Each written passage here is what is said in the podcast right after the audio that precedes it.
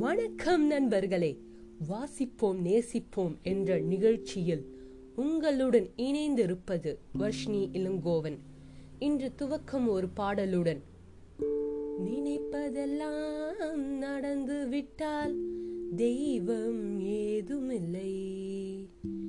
நடந்ததையே நினைத்திருந்தால் அமைதி என்றுமில்லை. என்னடா பாட்டு பாடுறேன்னு நினைக்கிறீங்களா? ஏன்னா இன்று நான் வாசிக்கப்படும் புத்தகத்தின் தலைப்பு அர்த்தமுள்ள இந்து மதம். இப்பாடலையும் மற்றும் சிறுகதையை எழுதியவர் நம் கவிஞர் கண்ணதாசன். முதல் பகுதி ஆசை. வாழ்க்கை எதிலே ஓடிக்கொண்டு இருக்கிறது. ஆசையிலும் நம்பிக்கையிலுமே ஓடிக்கொண்டு இருக்கிறது. சராசரி மனிதனை ஆசைதான் இழுத்து செல்கிறது. அவன் தவறுக்கெல்லாம் அதுவே காரணமாகிறது. வேண்டும் என்கிற உள்ளம் விழிவடைந்தே கொண்டு போகிறது. போதும் என்ற மனம் சாகும் வரை வருவதில்லை. ஐம்பது காசு நாணயம் பூமியில் கிடந்து ஒருவன் அது கைக்கு கிடைத்து விட்டால் வழிநெடுங்க நாணயம் கிடைக்கும் என்று தேடிக்கொண்டே போகிறான். அதுபோல் ஒரு விஷயம் கைக்கு கிடைத்து விட்டால் நூறு விஷயங்களை மனது வளர்த்து கொள்கிறது. ஆசை எந்த கட்டத்தில் நின்று விடுகிறதோ அந்த கட்டத்து சுய தரிசனம் ஆரம்பமாகிறது. சுய தரிசனம் பூர்த்தியானவுடன் ஆண்டவன் தரிசனம் கண்ணுக்கு தெரிகிறது. ஆனால் எல்லோராலும் அது முடிகிறதா? லட்சத்தில் ஒருவருக்கே ஆசையை அடக்கும் அல்லது ஒழிக்கும் மனப்பக்குவம் இருக்கிறது. என் ஆசை எப்படி வளர்வது என்று எனக்கு நன்றாக தெரிகிறது. சிறு வயதில் வேலையின்றி அலைந்தபோது மாதம் இருபது ரூபாயாவது கிடைக்கக்கூடிய வேலை கிடைக்காதா என்று ஏங்கினேன். கொஞ்ச நாளில் கிடைத்தது. மாதம் இருபத்தி ஐந்து ரூபாய் சம்பளத்திலே ஒரு பத்திரிகையில் வேலை கிடைத்தது. ஆறு மாதம்தான் அந்த நிம்மதி. மாதம் ஐம்பது ரூபாய்க்கு கிடைக்காதா என்று மனம் ஏங்கியது. அதுவும் கிடைத்தது வேறொரு பத்திரிகையில். பிறகு மாதம் நூறு ரூபாய் மனது ஏங்கியது. அதுவும் கிடைத்தது. மனது ஐநூறுக்கு தாவியது. அது ஆயிரமாக வளர்ந்தது. பிறகு ஈராயமாக பெருகியது. யாவும் கிடைத்தன. இப்பொழுது நோட்டடிக்கும் உரிமையை மனது கேட்கும் போல் இருக்கிறது. எந்த கட்டத்திலும் ஆசை பூர்த்தி அடையவில்லை இவ்வளவு போதும் என்று எண்ணுகிற நெஞ்சு அவ்வளவு கிடைத்ததும் அடுத்த கட்டத்திற்கே தாண்டுகிறதே ஏன் அது? அதுதான் இறைவன் லீலை. ஆசைகள் அற்ற இடத்தில் குற்றங்கள் ஆற்று போகின்றன. குற்றங்களும் பாவங்களும் ஆற்று போய்விட்டால் மனிதனுக்கு அனுபவங்கள் இல்லாமல் போய்விடுகின்றன. அனுபவங்கள் இல்லை என்றால் நன்மை தீமைகளை கண்டுபிடிக்க முடியாது. ஆகவே தவறுகளின் மூலமே மனிதன் உண்மையை உணர்ந்து கொள்ள வேண்டும். என்பதற்காக இறைவன் ஆசையை தூண்டுவிடுகிறான். ஆசையை மூன்று விதமாக பிரிக்கிறது இந்து மதம். மண்ணாசை பொன்னாசை பெண்ணாசை. மண்ணாசை வளர்ந்து விட்டால் கொலை விழுகிறது. பொன்னாசை வளர்ந்து விட்டால் களவு நடக்கிறது. பெண்ணாசை வளர்ந்து விட்டால் பாவம் நிகழ்கிறது. இந்த மூன்றில் ஓராசை கூட இல்லாத மனிதர்கள் மிகவும் குறைவு. ஆகவேதான் பற்றற்ற வாழ்க்கையை இந்து மதம் போதித்தது. பற்றற்று வாழ்வதென்றால் என்ன? எல்லாவற்றையும் விட்டுவிட்டு ஓடிப்போய் சன்னியாசி ஆவதல்ல.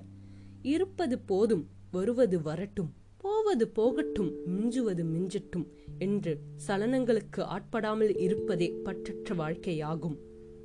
ஆசை தீமைக்கு அடிப்படையாக இல்லாதவரே அந்த ஆசை வாழ்வில் இருக்கலாம் என்கிறது இந்து மதம்.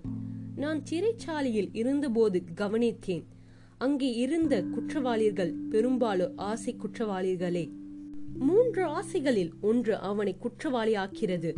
சிறைச்சாலையில் இருந்து கொண்டே அவன் முருகா முருகா என்று வேண்டுகிறான்.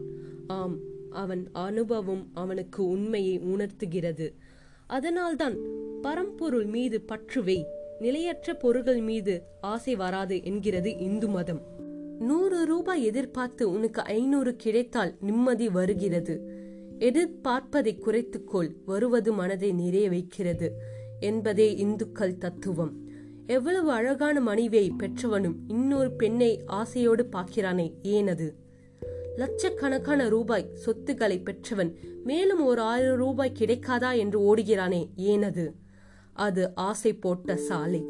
அவன் பயணம் அவன் கையிலே இல்லை ஆசையில் கையில் இருக்கிறது. போகின்ற வேகத்தில் அடி விழுந்தால் நின்று யோசிக்கிறான். அப்பொழுது அவனுக்கு தெய்வ ஞாபகம் வருகிறது. அனுபவங்கள் இல்லாமல் அறிவின் மூலமே தெய்வத்தை கண்டு கொள்ளும்படி போதிப்பதுதான் இந்து மத தத்துவம். பொறாமை கோபம் எல்லாமே ஆசை பெற்றெடுத்த குழந்தைகள்தான். வாழ்க்கை துயரங்கள் எல்லாம் மூலக்காரம் எதுவென்று தேடி பார்த்து அந்த துயரங்களிலிருந்து உன்னை விடுபட செய்ய அந்த காரணங்களை சுட்டிக்காட்டி உனது பயணத்தை ஒழுங்குபடுத்தும் வேலையை இந்து மதம் மேற்கொள்கிறது. இந்து மதம் என்றும் சந்நியாசிகளின் பாத்திரம் அல்ல. அது வாழ விரும்புவர்கள் வாழ வேண்டியவர்களுக்கு வழிகாட்டி. வள்ளுவர் சொல்லும் வாழ்க்கை நீதிகளைப் போல இந்து மதமும் நீதிகளையே போதிக்கிறது. அந்த நீதிகள் உன்னை வாழ வைப்பதற்கே அல்லாமல் தன்னை வளர்த்துக் கொள்வதற்காக அல்ல. உலகத்தில் எங்கும் நிர்பந்தமாக திணிக்கப்படாத மதம் இந்து மதம். உன் உள்ளம் வெண்மையாக தூய்மையாக இருக்கிறது என்பதற்கு அடையாளமாகவே அது திருநீர் பூசம் என்று சொல்கிறது. உன் உடம்பு நோய் நொடியின்றி ரத்தம் சுத்தமாக இருக்கிறது என்பதற்காகவே குங்குமம் வைக்க சொல்கிறது. இவள் திருமணமானவள் என்று கண்டுகொள். அவளை நீ ஆசையோடு பார்க்காமல் இருப்பதற்கே பெண்ணுக்கு அது மாங்கல்யம் என்று சூட்டப்படுகிறது. அதை மீட்க முடியாத பலவீனனுக்கு அவள் சிரித்து விட்டால் எரியும் நெருப்பில் எண்ணெயை ஊற்றுவது போல் ஆகிறது. பொம்பளை சிரிச்சா போச்சு புகையிலே விரிச்சா போச்சு என்பது இந்துக்கள் பழமொழி. கூடுமான வரை மனிதனை குற்றங்களிலிருந்து மீட்பதற்கு தார்மீக வேலி போட்டு வளைக்கிறது இந்து மதம். அந்த குற்றங்களிலிருந்து விடுபடுவனுக்கே நிம்மதி கிடைக்கிறது. அந்த நிம்மதியை உனக்கு அளிக்கவே இந்து மத தத்துவங்கள் தோன்றியன.